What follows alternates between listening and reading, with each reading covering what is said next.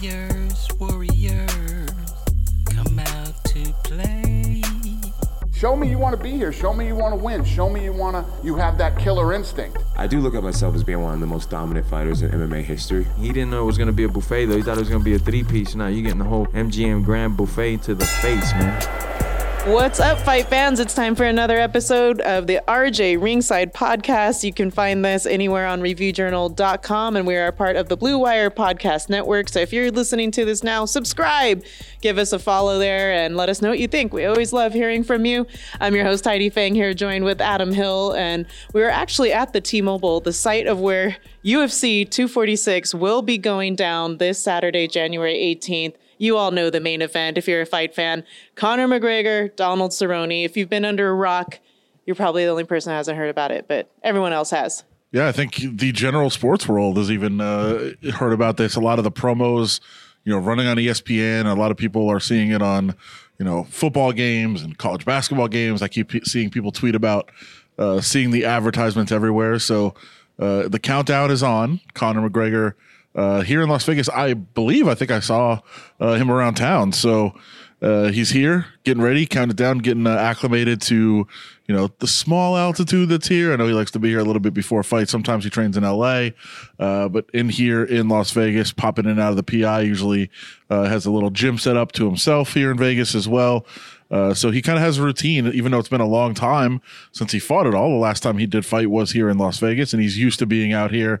Uh, so he's getting ready, and uh, I think the city is uh, is ready for a major event coming back to Las Vegas here, just about a week away. And it's crazy because I don't know if anybody out there else knows about this, but CES was just here. It was a crazy week here. Yeah, it like it was. was packed getting anywhere on the strip, and then bam, right after it, fight week. And that means a lot of just a hectic kind of action also happening down here. I mean, we've got uh, uh, being three locations, I think, for everything going down. So we just got the fight week schedule today, today being a Thursday night, and uh, Wednesday they're gonna have the UFC press conference. Now this is a little bit different because it's prime time.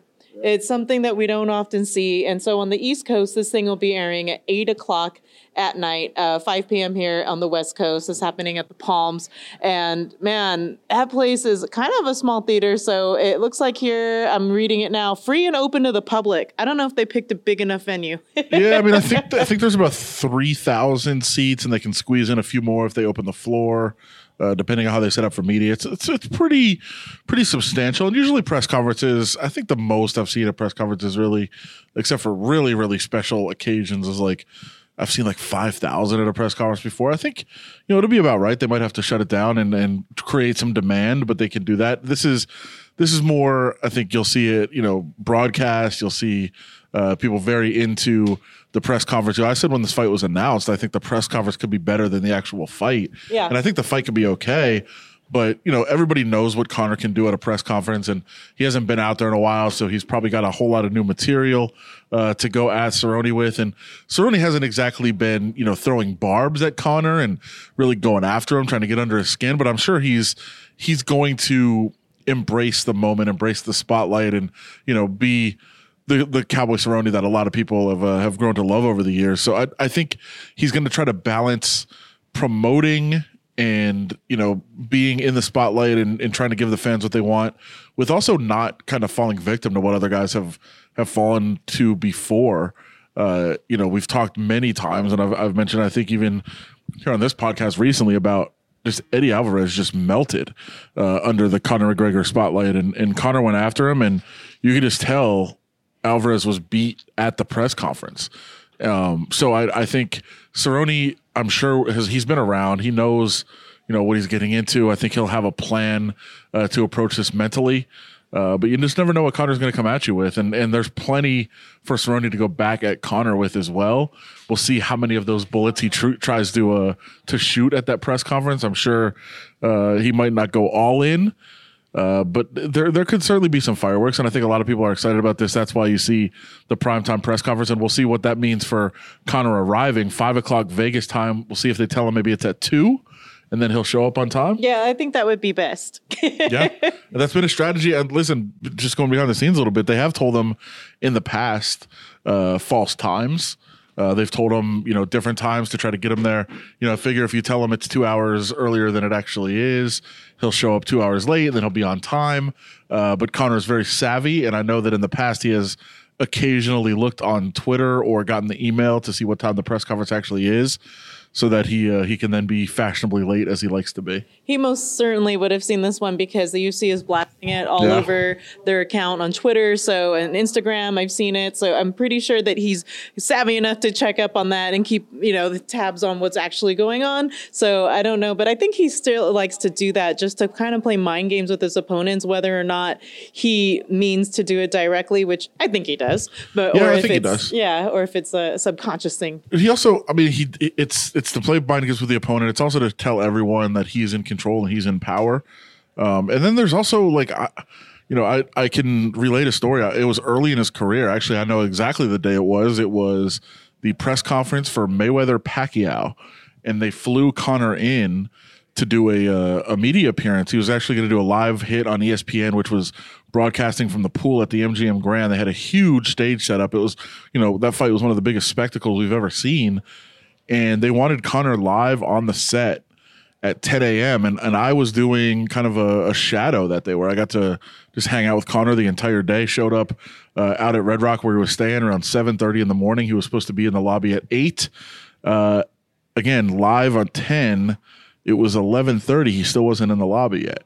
And and and this and he when he did come down, it wasn't like you know some it's it's hard to describe. It wasn't it wasn't the the manner you'd think. He came down just all happy and smiling, like very friendly and polite, like, hey, what's going on, everybody? As if everybody hadn't been down there waiting for, you know, three and a half hours. And it it was it was very it was remarkable to kind of see. It almost it almost gave the impression of Conor is not doing it on purpose. He's just he just doesn't care about clocks, which is a, a very weird thing. And I'm certainly not defending. He he does he's doing it on purpose, but his attitude about it is just so different than you kind of would expect uh, what it is. And it certainly has not changed as he's gotten more and more famous. And people, you know, they already were kind of you know kowtowing to him and, and bowing to what he wanted because he was so important and so uh, profitable for the company. And now he realizes like there's really nothing anybody could do.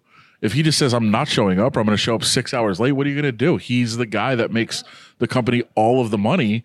Uh, so he's got so much power, and he's certainly taken advantage of it. And he is scheduled to be last on media day, and so Of course he yeah, is. three o'clock in Well, the not- afternoon. yeah, you're not gonna. If, like the media day sessions are scheduled like one, one thirty two, two thirty three, uh, and if you put him like the third one at like two, uh, and he doesn't show up till like six, then everybody else has to wait there three, four hours, whatever it is. So, uh, yeah, you're definitely going to put him last in a setting like that. which this one is close to the public, but typically what happens is you get all of the blue corner fighters and then they square off with the red corner fighters and then the red corner fighters get their opportunity to be interviewed and everybody in- either involved in the main or the co-main are on separate platforms that are uh, apart from all the rest of the card so that you can get more time with them and the more media can fit around them. Um, so in this case, they have Conor McGregor and Cowboy Cerrone at 2 p.m. and 3 p.m. McGregor at 3, as I mentioned. So I think that's a little bit interesting that they did do that setup, which probably means, Adam, you and I will work a 12 hour day just just in the part where I'm waiting, just the waiting question. part. I would say no, I would say no question about that. And you know, inter- and and it is separated in a different way because really the card is not great. There's not a, there's not a great supporting card around that fight. This is this is one of those cards where it's hey, this is a Conor McGregor fight, and that's what people are are there for. That's what people are purchasing, and they've got some other you know interesting bouts on the card for sure. And you know they're throwing Maycee Barber in there, who I know the UFC is planning on being a massive star. Uh, you know, in the next couple of years, she's you know young and and, and somebody that can you know kind of carry a press conference on her own too. Uh, she's learning all of those things, so I think they want to feature her uh, on that card, and, and she's on the uh, I believe she's the headliner of the the ESPN card leading into it. So they want to get her that spot to to showcase her. So she'll be a focus of attention this week, no question. But this is the kind of card that it is contingent. This is a boxing card. It's contingent on one fight.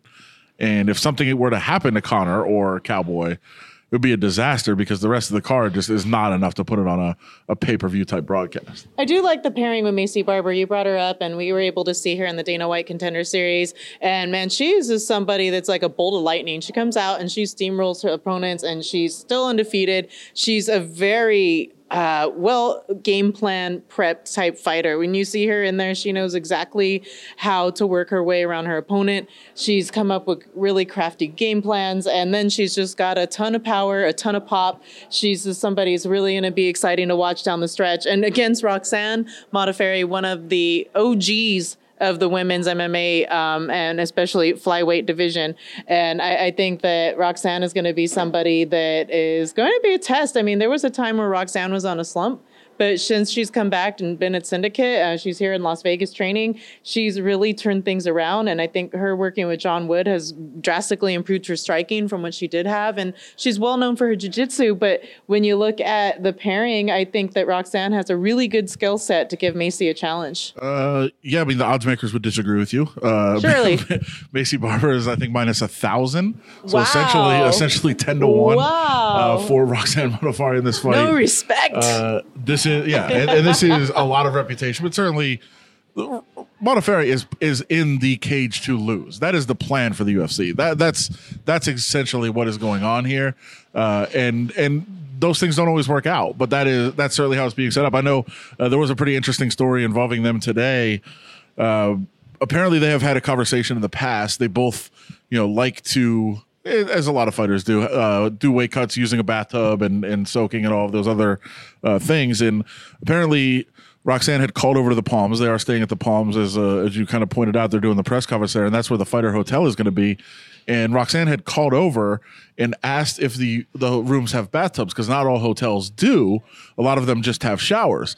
And they said, well, all of our rooms have tubs except for the Ivory Tower. And apparently that is where all the fighters are staying.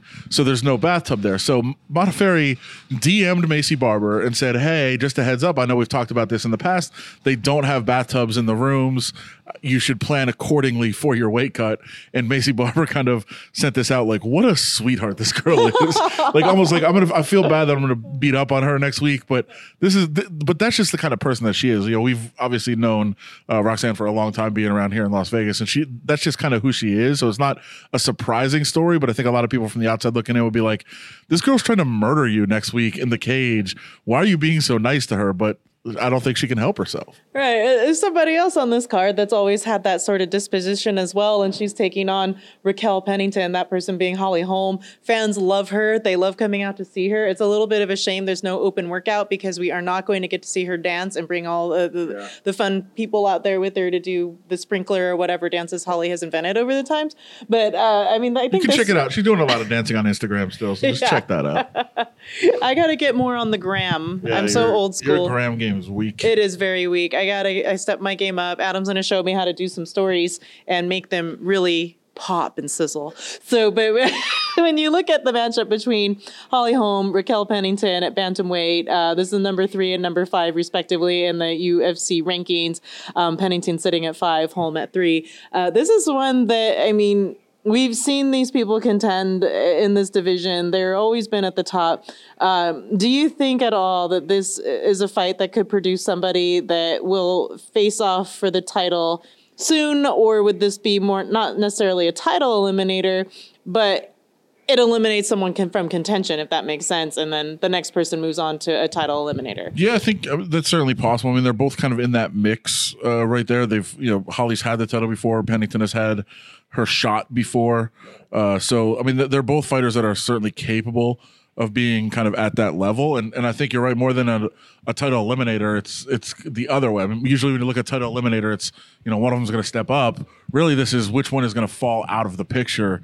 Uh, is kind of how you would you would frame this one a little bit and you know I think it's a it's a pretty good fight you know Holly Holm has has dropped I'm just checking back again what f- one two three four five of her last seven fights so you know she hasn't been exactly dominant but that's been really really top level competition uh, over that stretch um, if you look back you know back when she had first come to the UFC uh, as a world champion boxer. Raquel Pennington is one of the fighters that she got by. It was really close fight. I think a lot of hype around Holly Holm at the time, and that was one of those fights I kind of said, okay, maybe she's not quite there. Uh, and then, of course, she goes on to, to knock out you know Ronda Rousey and stun the world. But uh, Holly Holm has certainly improved since then. She's fought all the best of the best. Raquel Pennington is just really tough, though. So I, I, I think it's a fight that Holly Holm probably should have some advantages in, uh, but she will absolutely be challenged in this fight. And uh, if she's able to win and show that she's still at that level, she's certainly marketable enough to be in that mix to get a to get a shot again. All right, so let's just go look at the card here, UFC 246. Uh, what fight do you think, aside from the ones that we've already mentioned, unless those are the ones you want to go with, is going to be one that's a real standout for this fight card? Um, maybe an early prediction of a, a, fight of the night, or just one that you think is going to really um, be a showcase bout for somebody. Yeah, I mean, anytime you have Anthony Pettis on a card, you know he's a guy that a lot of people really, really enjoy watching. And even though the the success hasn't necessarily been there consistently, uh, lately he's always a guy that brings entertaining fights uh, for the most part. So I think you know watching him and seeing how he performs and you know there's a reason that they have him uh, kicking off the main card because uh, there always is eyeballs and interest in what he does uh, and you know uh, anytime Claudia Gadelha fights, that means uh, I'm I'm very thrilled to see I how thought that she was going to be the one. I thought that Yeah. was it. uh, so I mean that she she's on the card. So there's again there's names on the card. There's other fighters that can can kind of make their name off of them uh, a little bit. And you know in that fight she's fighting Alexa Grasso, another person who had a ton of like expectations and high hopes and hasn't always had the results to follow that. Uh, so I think the winner there uh, puts themselves into a pretty good position uh, going forward. There's just there's just a lot of those fights that could be good fights, and I think more it's more fighters trying to stay in the mix and stay you know up near the top of the division and stay relevant and uh there's i think it's gonna it's gonna provide some really good matchups and some good battles uh for fighters that are kind of desperate to to hold where they are in the rankings and you know nobody i think is gonna take some big springboard into you know, superstardom or title contention necessarily, but it's more trying to avoid falling out of it. And I think there's a lot of those types of fights. You know, the loser between Gadelha and Grasso is is way back in the pecking order. So that's going to create you know some real some real tension, some real drama, and uh, some real important results. Same with uh, Pettis, as you mentioned, and uh, Carlos Diego Ferreira. So I think that's going to be one as well. That same thing. It's the person that, that loses that one falls out of the rankings. Yeah. But as we look at this main event and all the events that are coming to Las Vegas, guys, we already mentioned that the uh, press conference on Wednesday is open to the public. That one happening at the Palms. Start time and check-in for y'all. You can get in those doors at 3:30 p.m. Uh, the media day we mentioned closed to the public. But then you'll have the weigh-ins that happening at the Park Theater here in this T-Mobile Toshiba Plaza area. Um, the check-in will be at 2 p.m. for the public, so you guys can head out to those events happening during Fight Week. Uh, as we prepare to leave you on this podcast, I just want to say one thing in regards to what you mentioned earlier with Donald Cerrone and the mental game that Conor always plays. I really hope Donald Cerrone does what he does this fight week and just comes out, goes and finds some place to bring out like a four wheeler quad and, and does some crazy flips and then goes and gets in an airplane and does some crazy turns and then goes uh, jet skiing out on Lake Mead or something like the problem, that. the problem is what we, what we already talked about. I mean, he that's just what he does. So you expect Yeah. that he's probably going to do those things, Right. But man, there's a lot at stake in this fight because again, if it's not like they would just lose a main event, like this fight would have to be off of pay per view. If well, the way it's constructed now with ESPN, I I don't know how they would actually do that because ESPN owns the pay per view. They can kind of do whatever they want with it. Um, but it, there's just too much at stake for a fight card that really only has one attraction uh, to do those kind of things. So I, I'm sure they're going to be talking to him. I'm sure Dana White knows what Cowboy Cerrone likes to do fight week. Uh, he likes to. Uh, uh, there's a an RV park resort that he likes to Yeah, you know come yeah. out here when he's staying in Las Vegas and park his RV there and kind of live out of that. Uh, I know there's a place that he goes to have dinner after weigh-ins and he always drinks a couple of beers after weigh-ins and you know kind of enjoys himself. Like he's got a routine here in Vegas and I- and part of that is doing those kind of adventurous quote unquote quote unquote daredevil-y things. Uh, but again, there's there's just so much at stake. So I'm sure a lot of people are gonna have a talk to him. I'm sure he's not gonna listen, and uh, he's gonna do whatever he wants to do. But Man, that's risky. I hope he doesn't. I hope he doesn't listen. In other words, just because I think that this is something that he needs to keep his mental game on point. He's also at this when he gets to town. If it's you know sometime this weekend, he's a week out from winning the lottery. He basically, essentially, what you're asking him to do is ha- he he already won the lottery. He's got the ticket in his hand, and hey, you're on the way to go cash it. Why don't you like toss the ticket up in the air in the wind and see if it blows away? Like maybe it won't. Maybe you'll just grab it. But why would you do it? Like why would you take a chance like that? But again, that's it, it's tough to also tell somebody to not be who you are. Yeah. And and that's just what he is. And maybe if he doesn't do those kind of things, he's not mentally ready. He's not in the game. So uh, it's it's a really tough choice. He also does have a kid now, and you know he's had it for a while. But I think that kind of like, is it worth say just throwing something out there, going like cliff diving or something?